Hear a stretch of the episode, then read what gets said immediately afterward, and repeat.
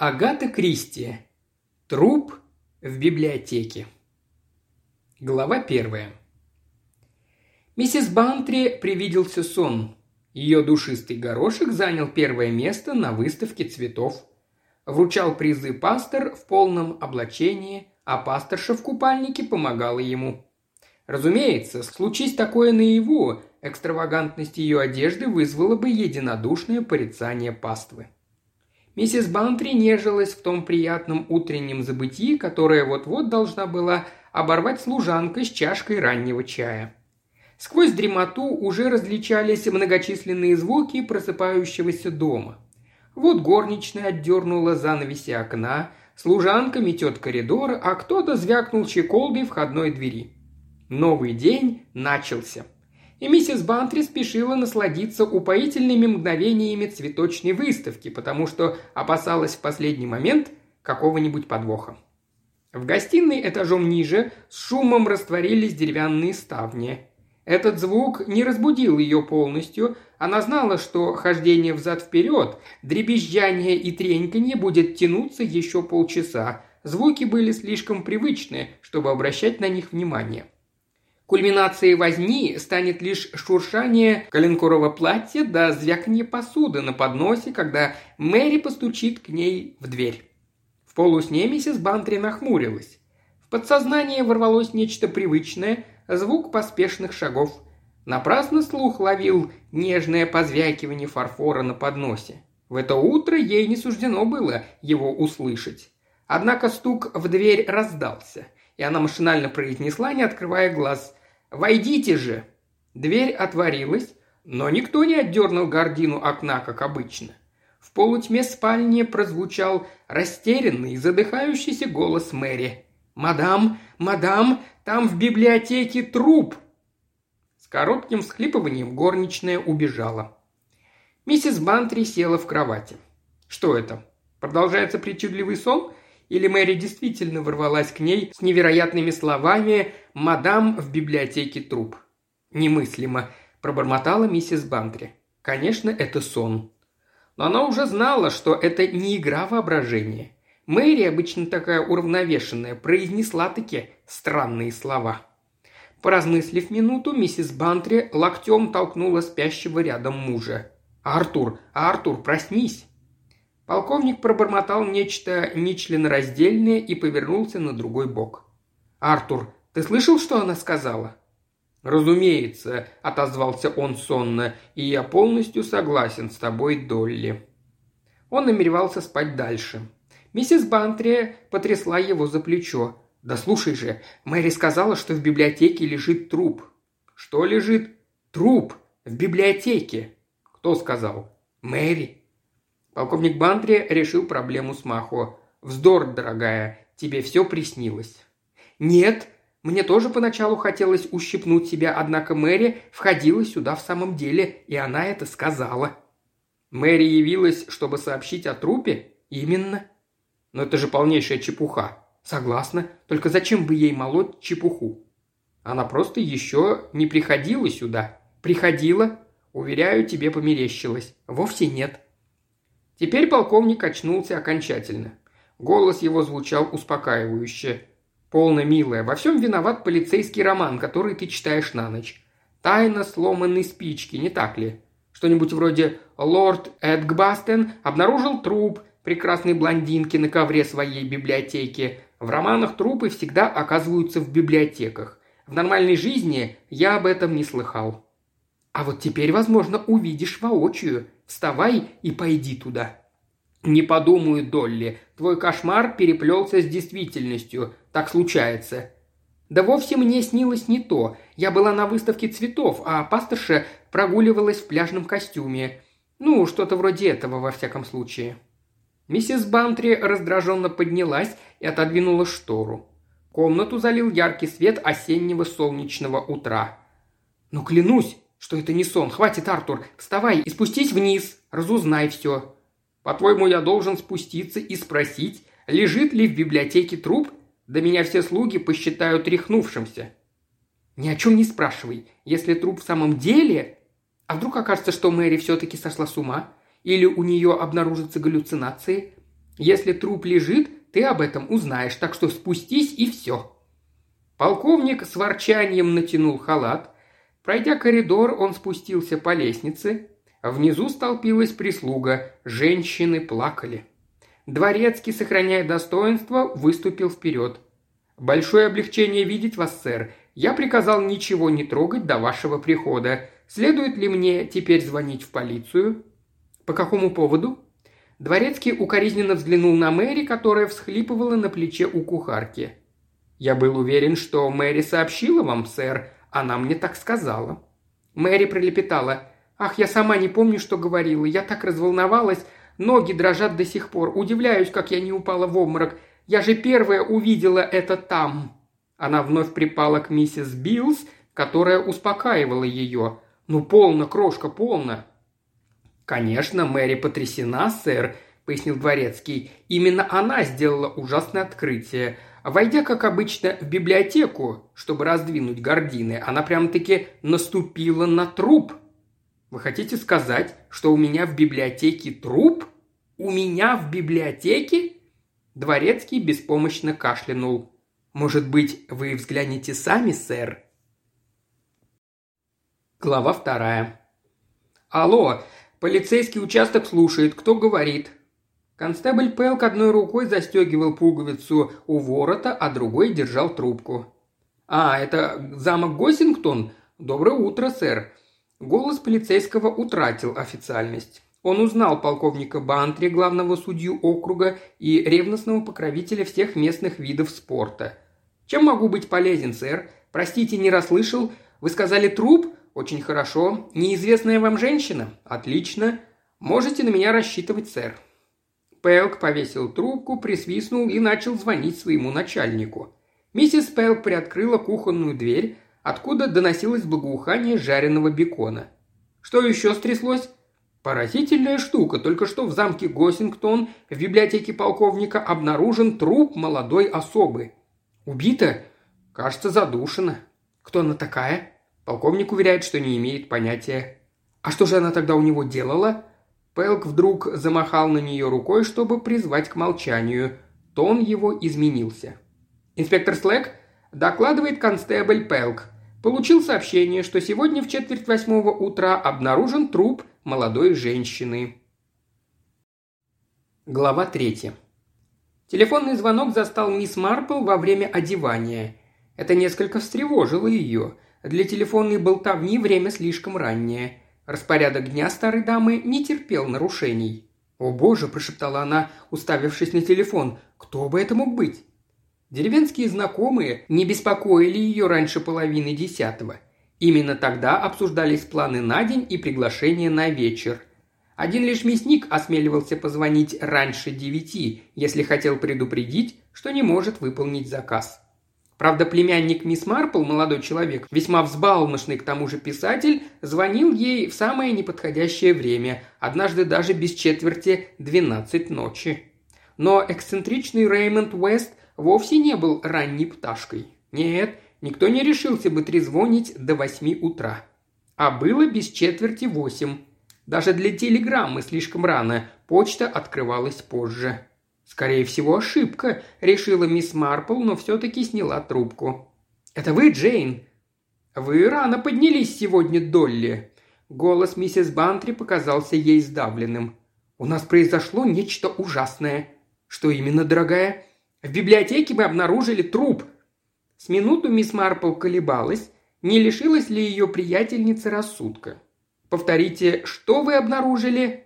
«Ах, понимаю, как вы изумлены. Я и сама верила, что такое случается лишь в романах. Артура тоже пришлось долго уговаривать, прежде чем он согласился спуститься в библиотеку». Мисс Марпл овладела своими чувствами и с невольным вздохом спросила. «Но чей же труп?» «Блондинки». «Чей-чей?» «Миловидной блондинки». «Все опять как в романах. Никто из нас ее не знает. Она лежит мертвая в библиотеке. Необходимо, чтобы вы поскорее приехали». «Чтобы я приехала? Я тотчас высылаю за вами машину, хорошо?» Мисс Марпл неуверенно пробормотала. «Разумеется, если вы нуждаетесь в моральной поддержке». «Да бог с ней с поддержкой. Вы всегда так ловко разгадывали детективные загадки». «Вы преувеличиваете. Это были только теоретические успехи». «Нет-нет, убеждена, вы докопаетесь до убийцы. Эта молодая женщина задушена. В конце концов, если мой дом стал ареной загадочного преступления, я хочу получить удовольствие хотя бы от распутывания клубка. Итак, Джейн, помогите найти виновного и увидите, как вас это захватит.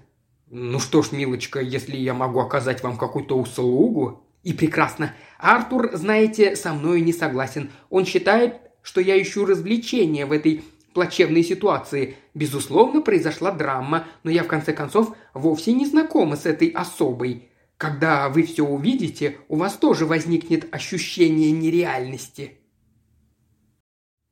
Глава четвертая. Слегка взвинченная мисс Марпл вышла из машины Бантри. Шофер любезно распахнул перед ней дверцу. Полковник стоял на ступеньках и едва скрыл удивление. «Мисс Марпл? Хм, рад вас видеть». Видите ли, миссис Бантри позвонила. Разумеется. Необходимо, чтобы возле нее кто-то побыл, иначе нервы ее совсем разгуляются. Она пока крепится, но в любой момент... В дверях появилась миссис Бантри, довольно резко бросила мужу. «Ну а ты что тут делаешь, Артур? Ступай завтракать, твой бекон остынет». «Мне показалось инспектор», он явится и очень скоро, так что поспеши хорошенько закусить, силы тебе понадобятся». «Может быть, пойдем вместе?» «Иду, иду». И миссис Бантри подтолкнула полковника к двери, как упрямого осла. «Отправимся сразу, Джейн!» – воскликнула она, уводя мисс Марпл в восточное крыло замка. У двери библиотеки стоял констебль. «Простите, мэм, но входить нельзя, таков приказ самого инспектора. «Ну, не глупы ли вы? Разве вам не знакома мисс Марпл?» Констебль Пелк замялся. «Просто необходимо, чтобы она увидела труп. Это чрезвычайно важно. Будьте же благоразумны, Пелк. В конце концов, я у себя дома, и это моя библиотека». Пелк уступил. Он с детства привык тушеваться перед местной знатью. «А вось инспектор не узнает», – подумал он. «Но хотя бы ни к чему не прикасайтесь. Об этом мы и сами сумели бы догадаться», – высокомерно бросила миссис Бантри. «Перестаньте нервничать, а вообще можете нас сопровождать, если хотите». Констебль с облегчением ухватился за это разрешение. Нарушение правил минимальное, поскольку он от них не отойдет. Миссис Бантри подвела свою приятельницу к старомодному камину и лишь с этой позиции мелодраматически произнесла «А теперь посмотрите». Мисс Марпл тотчас оценила ее маневр. Именно отсюда нереальность распростертого тела особенно бросалась в глаза. Библиотека, вернее гостиная, повторяла характер своих владельцев. Просторная, но небрежно обставлена и с приметами безалаберности. У кресел были продавлены сиденья, а на большом столе вперемешку валялись курительные трубки, книги и деловые счета. По стенам висели хорошие фамильные портреты и слащавые акварели викторианской эпохи, перемежаясь к тому же с претенциозными литографиями комических охотничьих сцен. В одном углу красовалась огромная ваза с цветами. Эта обветшалая комната хранила меланхолическую память об ушедших поколениях и о предметах, которые были им когда-то дороги.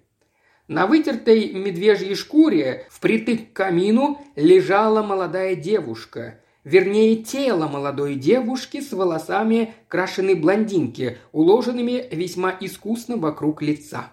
На ней было надето вечернее платье из белого атласа со смелым вырезом на спине.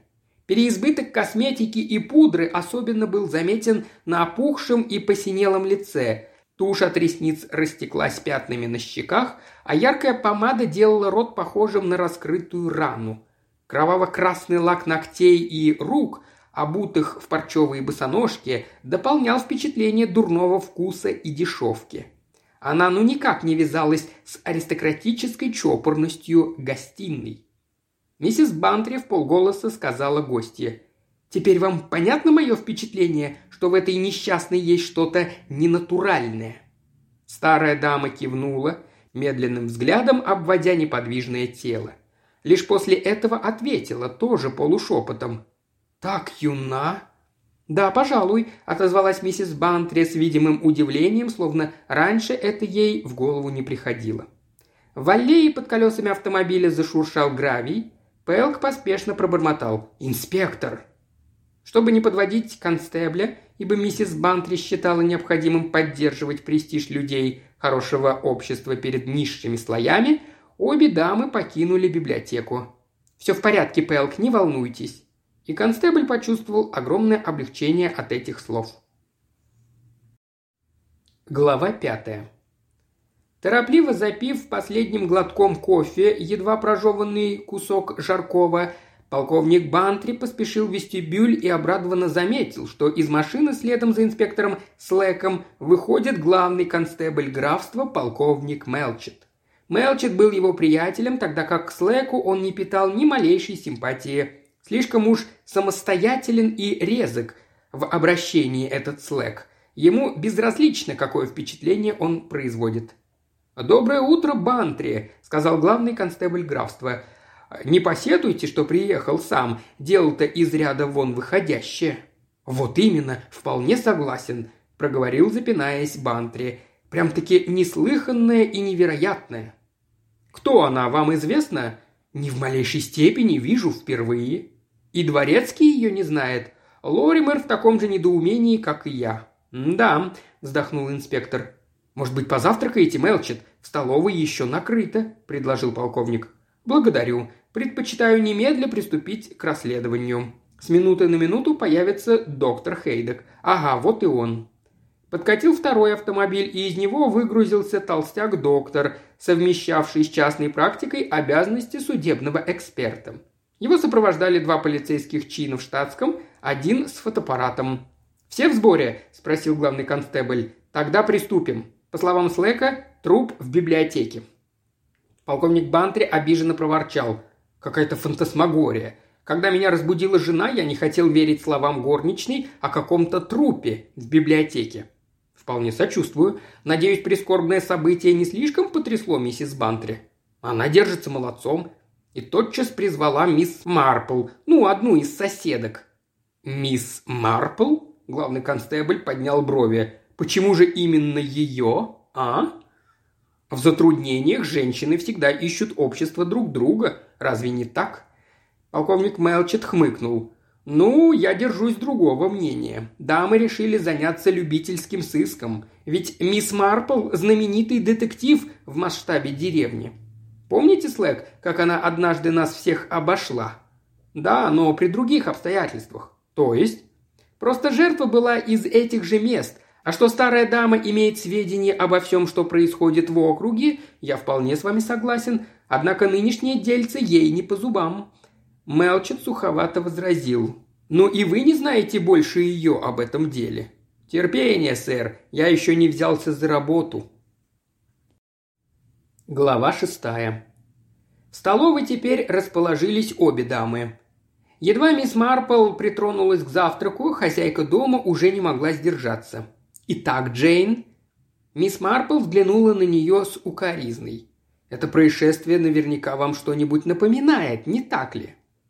Дело в том, что мисс Марпл для объяснения загадочных историй любила приводить по аналогии детали мелких деревенских происшествий. «Право же нет», – в задумчивости проронила мисс Марпл.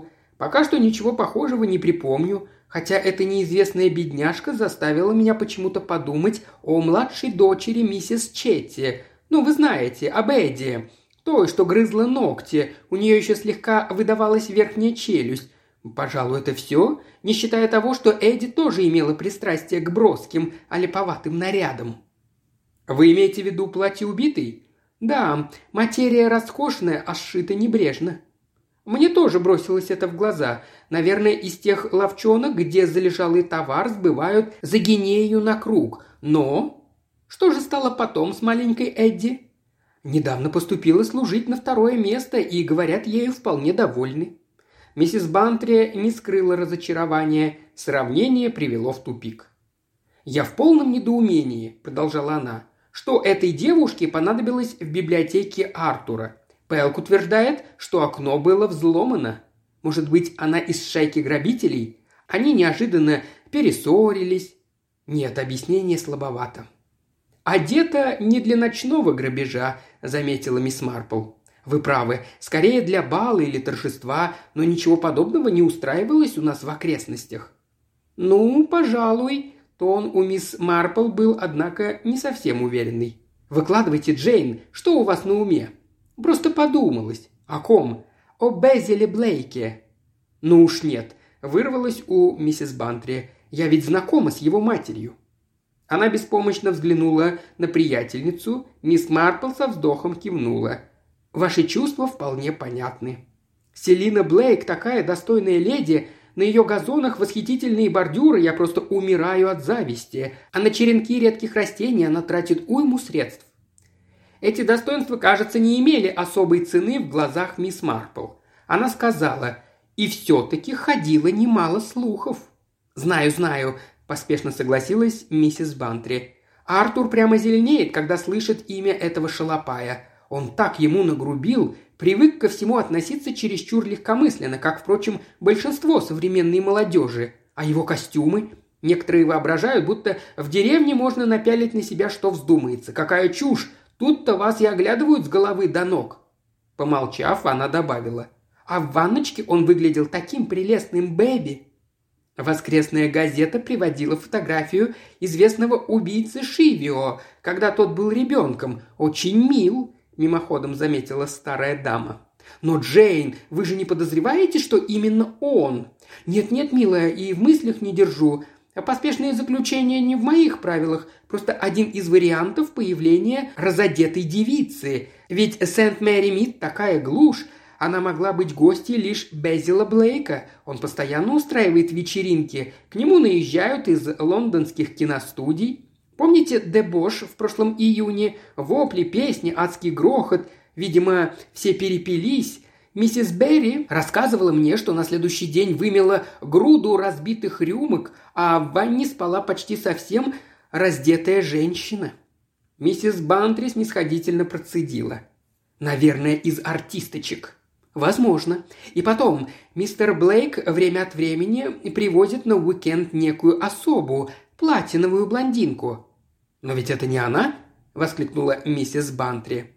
«Я в этом не уверена, потому что вблизи ее не видела, только когда она выходила из машины, да один раз в саду, за оградой виллы. Она загорала в шортах и в лифчике. Все нынешние молодые женщины с их косметикой и крашенными волосами на одно лицо. А вдруг, Джейн, вы правы? Хоть какая-то ниточка к разгадке?» Глава седьмая. Полковник Мелчит и мистер Бантри были заняты обсуждением той же проблемы. После осмотра трупа главный констебль оставил подчиненных заниматься их обычной работой, а сам уединился с хозяином дома в его рабочем кабинете. У полковника Мелчита была привычка в минуты озабоченности пощипывать свои короткие рыжеватые усы. Он как раз и предавался этому занятию, бросая косые взгляды на собеседника – «Послушайте, Бантри, мне необходимо докопаться до правды. Вы действительно не знакомы с этой женщиной?» Полковник Бантри энергично запротестовал, но главный констебль перебил его. «Полно, старина. Подумайте о последствиях. Вы женаты, преданы жене, любите свой очаг, но, между нами говоря, если вы хоть как-то связаны с этой особой, лучше признайтесь мне сразу. Ваши колебания понятны, я сам на вашем месте был бы в ужасном затруднении. Но необходимо через все переступить. Совершено преступление, и подоплека его должна стать явной. Черт побери, я ведь не утверждаю, что вы ее задушили. Вы на это не способны, отлично знаю. Но как сбросить со счетов то, что она проникла именно к вам? Допустим, она забралась сюда незаконным путем, чтобы увидеть вас, а следом крался некий тип, он-то и сделал это дело. Все возможно. Понимаете, что я хочу сказать?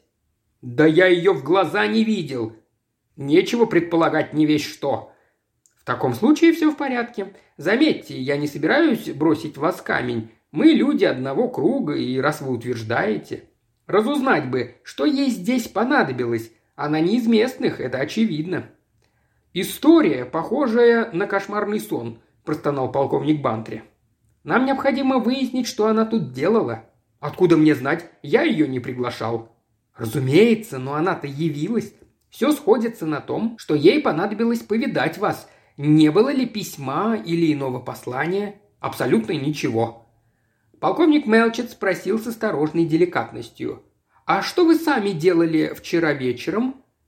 «В девять часов ездил на матч Бенхэм на собрание отделения партии консерваторов». «И когда возвратились?» «Я уехал из матч Бенхэма вскоре после десяти. Правда, в пусти спустило колесо у машины. Такая неприятность, пришлось его менять. Домой попал только без четверти двенадцать».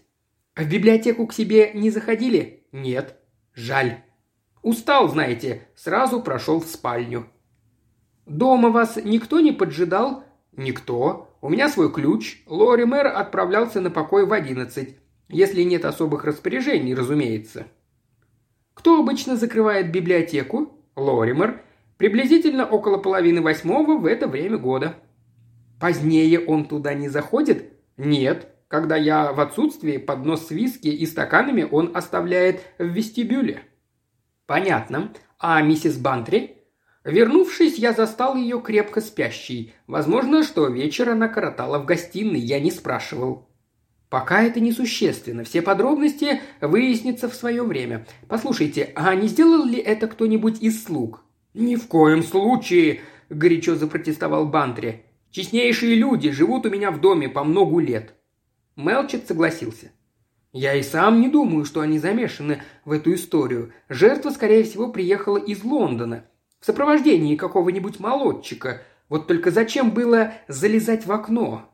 Бантри пробормотал, не слушая. «Из Лондона. Вполне правдоподобно. А в нашей глуши танцулик не бывает, кроме как...»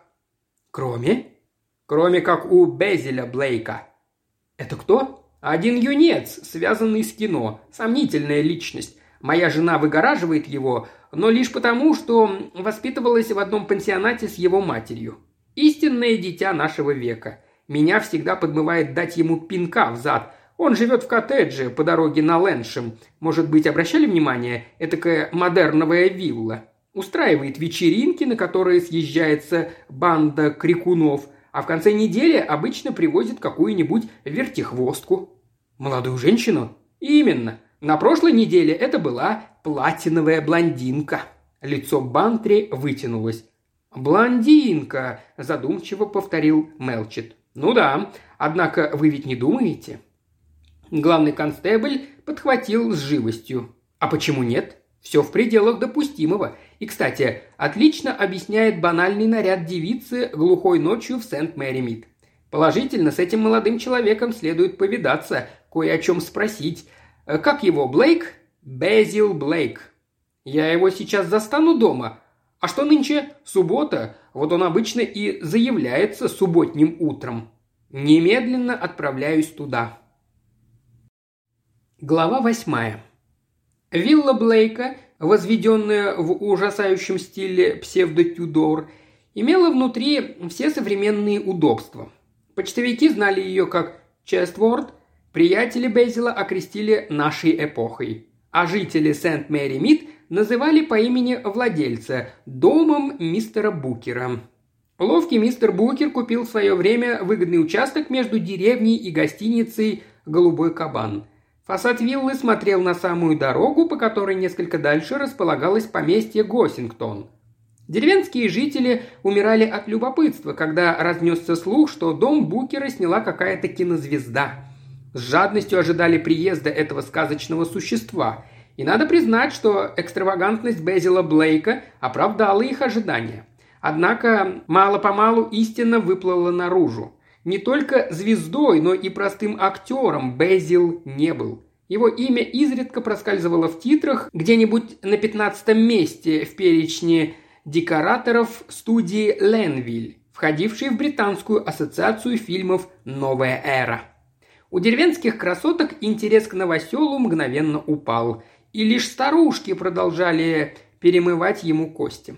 Зато радовался хозяин голубого кабана – Наезды Безила и его собутыльников заметно подняли доходы гостиницы. Полицейская машина остановилась у замысловатой садовой ограды, которая была плодом выдумки самого мистера Букера. Скользнув взглядом по архитектурным вычурностям Честворта, полковник Мелчит, не останавливаясь, прошел к входной двери и звучно ударил висевшим на ней молотком. Ему отворили против ожидания почти мгновенно. Молодой брюнет с длинными волосами, облаченный в оранжевые вельветовые брюки и ярко-голубую рубашку, неприязненно спросил, что вам нужно? Вы мистер Безил Блейк? Допустим, я. Если разрешите, хотел бы побеседовать с вами. А вы, собственно, кто? Полковник Мелчит, главный констебль графства. Молодой человек развязно ухмыльнулся. Вот так штука. Я понадобился такой особе. Переступив порог, вслед за хозяином виллы полковник Мелчет сочувственно вспомнил Бантри. Его самого буквально одолевал зуд дать молодому Блейку пинка. Он принудил себя сохранить любезный вид. «Раненько встали, мистер Блейк? Вот уж нет, я еще не ложился». «Неужто?» «Надеюсь, вы не для того вломились, чтобы выяснять мой распорядок дня. Это была бы пустая трата финансов графства. Итак, выкладывайте, зачем я вам понадобился». Полковник Мелчет откашлялся. «По нашим сведениям, мистер Блейк, прошлый уикенд вас посетила м- некая блондинка». Безил Блейк вытращил глаза и, запрокинув голову, бесцеремонно расхохотался. «Это вам насплетничали деревенские ведьмы?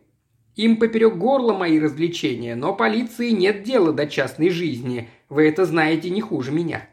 «Совершенно верно», – сухо подтвердил Мелчет. «Ваши нравы и замашки меня не касаются. Я здесь потому, что поблизости обнаружен труп молодой блондинки в вечернем туалете. Она убита». «Немыслимо!» – воскликнул Бейзил, широко раскрыв глаза. «Но где?» «В библиотеке замка Госсингтон». «В Госсингтоне? У Бантри?» «Изумительно придумано. У старикашки Бантри. У этого зануды Бантри». Краска гнева залила лицо полковника Мелчета. Он решительно оборвал неуместную веселость киношного юноши. «Постарайтесь выбирать выражение. Я пришел, чтобы получить ваши показания. Вас интересует, не потерял ли я свою блондинку? Почему? А впрочем, впрочем, кого там еще несет? Перед домом резко заскрежетали тормоза. Из машины выскочила молодая женщина в черно-белом одеянии, похожем на пижаму. Кроме платиновых волос, бросилась в глаза ее ярко накрашенные губы и ресницы, мохнатые от туши. Распахнув дверь, она яростно завопила. «Почему ты меня там бросил, подонок?» Бейзил Блейк встал ей навстречу. «Легка на помине. А чего мне было дожидаться? Я тебя звал, но ты зафордыбачила». «Я не хотела еще уезжать, было чертовски весело». «С мерзавцем Розенбергом? Будто ты не знаешь ему цену». «У, злюка! Бесишься от ревности, вот и все». «Не воображая себе слишком многого, миленькая. Просто не могу терпеть, когда женщина, с которой я сплю, належается и дает себя лапать негодяю. Брешешь. Сам назюзюкался и лез к этой чернявой испанке. Ты приехала со мной и обязана была вести себя пристойно. Не желаю, чтобы мне указывали. Ты обещал привести меня домой, а когда я расстаюсь со своей компанией, мое дело. Вот и осталась одна, а мне захотелось уехать, и я уехал. С какой стати потакать твоим идиотским капризом? Благодарю за любезность. В конце концов, ты сама добралась. Чтобы сказать тебе, какой ты хам. Испугала, как же. «Не думай, что сможешь мной командовать, не выйдет!» Их взгляды метали молнии. Полковник Мелчет воспользовался секундной паузой и громко кашлянул. Безил Блейк стремительно обернулся. «Как? Совсем забыл про вас. Можете отчаливать. Впрочем, представлю вас друг другу. Дина Ли и полковник Мелчет из полиции графства. Убедитесь, что моя блондинка жива и здорова. Валяйте, щупайте дальше старика Бантри с его проделками. Чао!» Полковник, сдерживаясь из последних сил, ответил. «Попридержите язык, молодой человек, иначе вам не сдобровать». И вышел весь пунцовый от возмущения. Глава девятая. В матч Бенхеме в своем служебном кабинете полковник Мелчет тщательно изучал последние полицейские работы.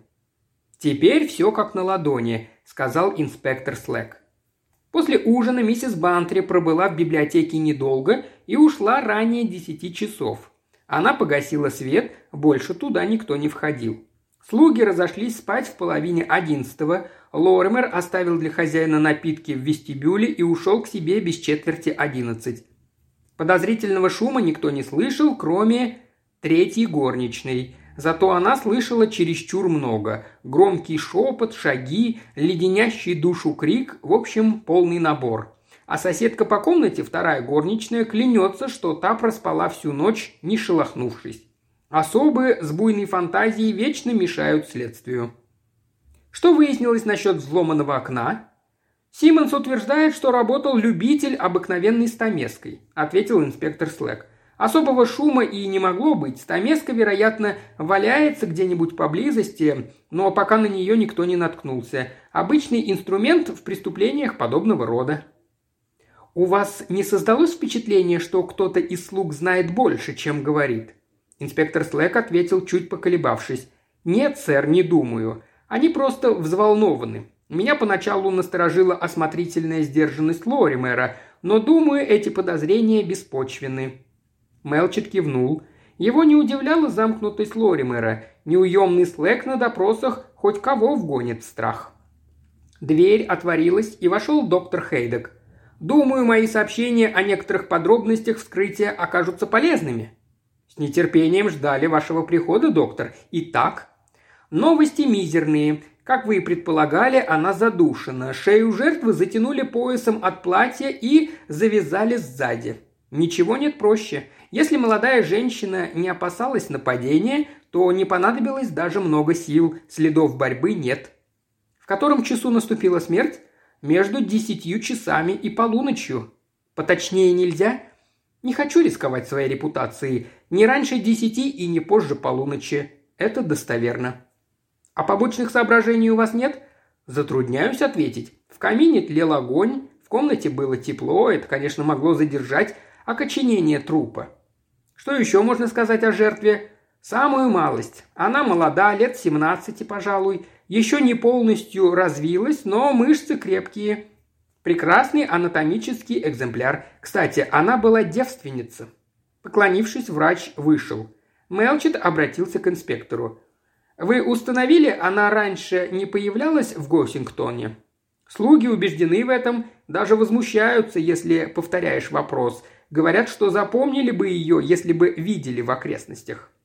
«Пожалуй», — согласился Мелчет, — «девушки такого типа бросаются в глаза издалека». Вроде подружки молодого Блейка. А, ей-богу, жаль, что это не она. Следствие сдвинулось бы с мертвой точки. Путеводную ниточку придется искать не здесь. Мне сдается девушка из Лондона. Задумчиво произнес главный констебль. Лучше обратиться в Скотланд-Ярд.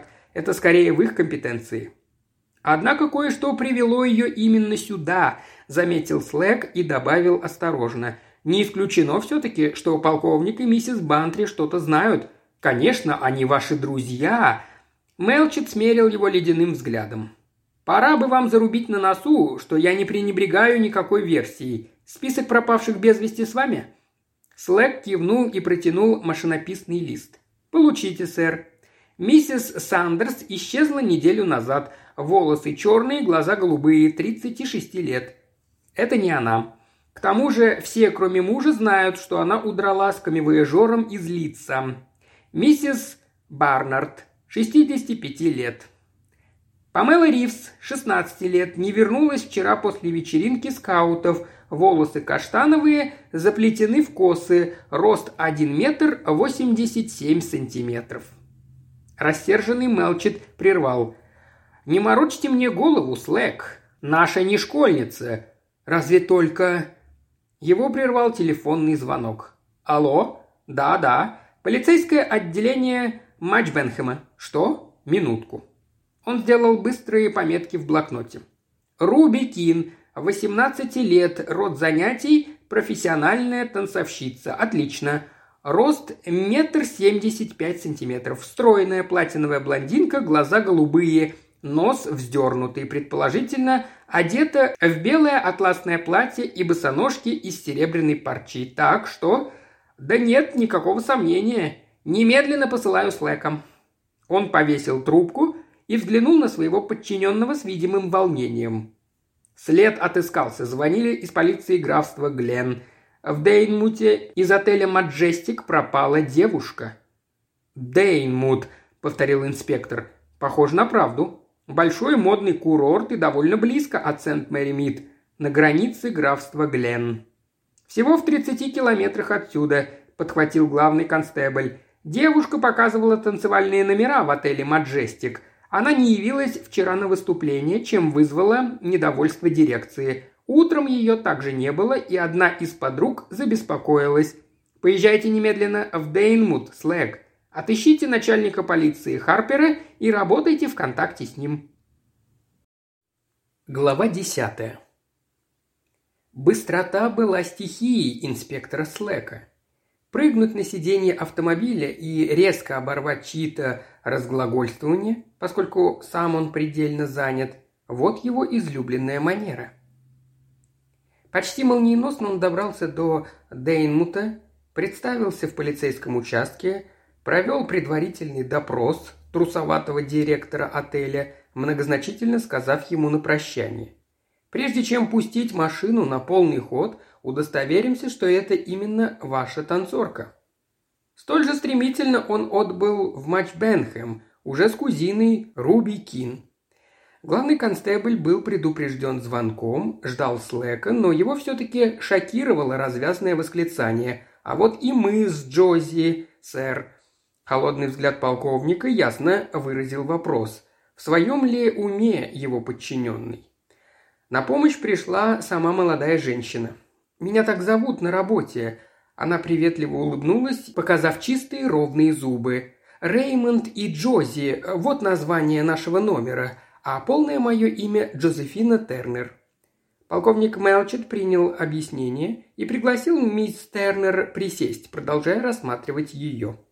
Молодой особе было близко к тридцати, она казалась не глупой и здравомыслящей. Тип отнюдь не роковой женщины, в меру привлекательный и миловидным. Слегка подкрашена в строгом элегантном костюме, встревожена, но вовсе не потрясена горем, отметил полковник. Она произнесла, усаживаясь. «Не могу поверить, что это правда. Может быть, убита не Руби?» «Именно от вас, мисс Тернер, мы и ждем ответа. Сожалею, но придется подвергнуть ваши чувства испытанию».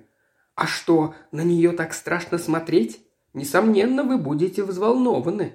Значит, вы хотите, я должна увидеть ее сейчас? Так будет разумнее, мисс Тернер. Мы не можем двинуться вперед, пока не удостоверим личность убитой. Чем скорее, тем лучше. Хорошо. Машина отвезла их в морг, и когда Джози вышла оттуда, ее била дрожь. Лицо побледнело и осунулось. «Это она, Руби! Бедная крошка! Ах, как щемит сердце!» Она беспомощно оглянулась. Мне бы капельку джина». Джина не оказалось, но ей принесли маленькую рюмку водки. После нескольких глотков Джози приободрилась. «Несчастная Руби, какой ужас! Почему мужчины так жестоки?» «Вы считаете, ее убил мужчина?» Джози растерялась. «А кто же еще? Разве нет?» «И кого-нибудь подозреваете?» Она затрясла головой. «Нет, вовсе нет. Руби ничего и не рассказала бы мне, если бы... если...» Что же вы замолчали? Выкладывайте уж все на чистоту. Я могу только объяснить, какое отношение имело к ее жизни. Я служу в Маджестике три года. Кроме танцевальных номеров, в мои обязанности входит игра в бридж. Это приятно и хорошо оплачивается. Мы опекаем постояльцев, едва они приступают порог отеля. Конечно, без навязчивости. Некоторые любят одиночество, но большинство жаждет развлечений. Требуется составить компанию карточным игрокам, а для молодежи устроить танцы. Опыт и умения приобретаешь довольно быстро. Мелчик попросил ее продолжать. В уме его мелькнуло, что приятные манеры молодой женщины делают ее ценной сотрудницей в отеле. Никакой интеллектуальности, но отнюдь не простовато. Кроме того, каждый вечер, рассказывала Джози, у меня с партнером два обязательных танца. Его зовут Реймонд Стар – он инструктор по теннису, а также ведет танцкласс. В начале лета я поскользнулась на камнях во время купания и вывихнула ногу. Мелчит уже обратил внимание, что она прихрамывала. Танцевать я уже не могла и была очень расстроена, ведь дирекция хотела найти временную замену, а это риск вообще потерять работу. Ее голубые глаза приобрели жесткость, приходилось бороться, чтобы зарабатывать на свой хлеб – Вот тут мне и пришла на ум Рубби. Я предложила дирекции отеля разделить обязанности, ей передать танцы, а я оставляла за собой бридж. Таким образом, никто посторонний не втерся бы. Вы понимаете, что я имею в виду?» Мелчит кивнул. Получив согласие, я телеграфировала Рубби. Перед ней тоже открывались прекрасные возможности продвинуться по общественной лестнице, попасть в лучшее общество. Все произошло месяц назад. «Понятно», – проговорил полковник Мелчет, – «и ей удалась замена». «Да», – ответила Джози, – «получалось совсем неплохо. Как танцовщица она слабее меня, но Реймонд – великолепный партнер и наставник. К тому же она такая хорошенькая, воздушная блондиночка с кукольным личиком. Слишком мазалась я, постоянно выговаривала ей за это. Но разве восемнадцатилетняя девчонка кого-нибудь послушает? Возраст, когда во всем поступают наперекор. Мне же приходилось делать ей замечания, потому что привычка к грубому гриму выпадала из стиля маджестика. Здесь собирается изысканное общество. Ее любили в отеле? О да, но ей не хватало тонкости. Она чувствовала себя увереннее со старыми джентльменами, а не с молодежью. Дружок у нее был? Молодая женщина, понимающе взглянула на Мелчета. «Не в том смысле, как вы думаете, то есть, насколько мне известно, она не открывала своих секретов». Мелчет не был уверен, что моральные устои самой Джози так уж тверды, однако ограничился нейтральным вопросом. Когда в последний раз вы видели вашу кузину? Вчера вечером. Обычно они танцуют с Реймондом два танца. Один в половине одиннадцатого, второй в полночь ровно. После первой я видела, как Руби попеременно вальсировала с двумя молодыми людьми, постояльцами отеля. Я сидела за бриджем, но между карточным салоном и залом стеклянная стена, мне было все хорошо видно. Едва пробила полночь, как пришел обеспокоенный Реймонд. Руби опаздывала к выступлению. Я была взбешена, уверяю вас, эти девчонки падки на всякие глупости, а потом их выставляют за дверь. Вместе с Реймондом мы поднялись в комнату Руби. Ее там не было. Видимо, она переоделась. Розовое платье с оборкой из газа, в котором она танцевала, свешивалось с кресла. Обыкновенно она не меняла наряда весь вечер, кроме среды, когда устраивался большой ночной бал. Я ума не могла приложить, куда она девалась. Попросили оркестр повторить фокстрот, но Рубби по-прежнему не было. Пришлось мне танцевать с Реймондом обязательный номер. Мы напрасно прождали ее до двух часов ночи. Я внутренне вся кипела. Даже сейчас ее голос гневно зазвенел. Мелчит подумал, что она что-то не договаривает. «Значит», — сказал он, когда утром обнаружилось, что Руби не вернулась и постель ее не разобрана, вы заявили в полицию об ее исчезновении?»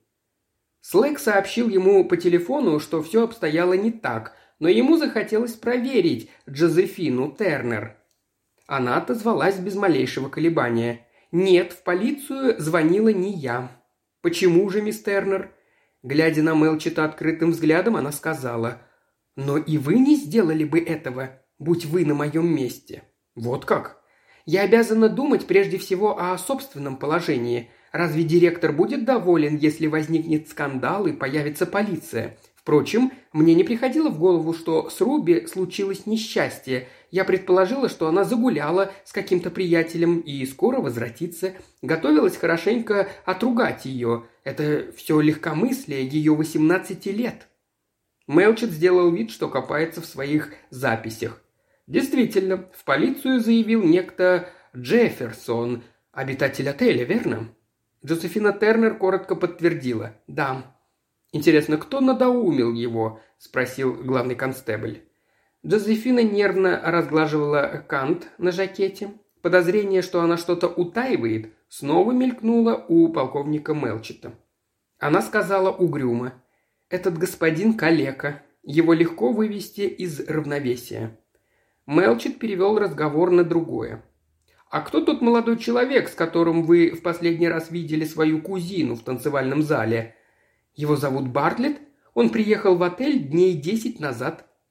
«Они подружились?» «Не так, чтобы очень, по крайней мере, не берусь этого утверждать». В ее тоне опять проскользнуло раздражение. «А что он сам говорит?» «Что Руби после танца поднялась к себе, чтобы попудриться». «И тогда же переоделась?» Вероятно. Это последнее, что вы узнали?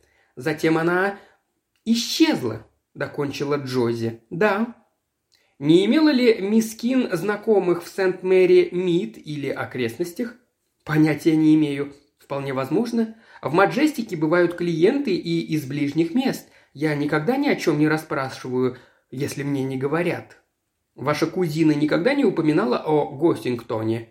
«Гостингтоне?» – удивленно повторила Джози. «О замке Гостингтон». Она казалась заинтересованной. «Впервые слышу это название». «Дело в том, что ее труп найден там», – объяснил полковник Мелчет. «Замок Гостингтон?» – медленно повторила Джози. «Звучит так необычно». Мелчет подумал, необычно самое подходящее слово, а вслух спросил, «С полковником Бантри или с его женой вы знакомы?» «Нет». «А с неким Безилом Блейком?» Джози слегка наморщила лоб. «Смутно вспоминаю, что слышала это имя, но ничего больше». Вездесущий инспектор Слэк подсунул шефу листок из записной книжки, где в торопях карандашом было нацарапано – на прошлой неделе полковник Бантри ужинал в Маджестике. Мелчит оторвал глаза от записки и встретил взгляд инспектора. Полковник слегка покраснел. Слэк был, безусловно, расторопным и добросовестным офицером, хотя главный констебль мало ценил его. Приходилось принять молчаливый вызов. По сути, инспектор обвинял его в желании обелить приятеля, вообще выгораживать людей своего круга. Он обернулся к Джози. «Мисс Тернер, я вынужден просить вас поехать со мной в замок Госингтон». Джози еле слышно проронила слова согласия. Мелчит уже не слушал, он твердо и холодно смотрел на Слэка.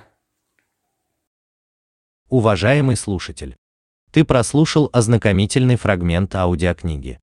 К сожалению, правообладатель запрещает нам публиковать открыто полные версии аудиокниг. Желаешь продолжить слушать аудиокнигу? Тогда подписывайся на канал Ильи Кривошеева на Бусте. Ссылка на канал в описании.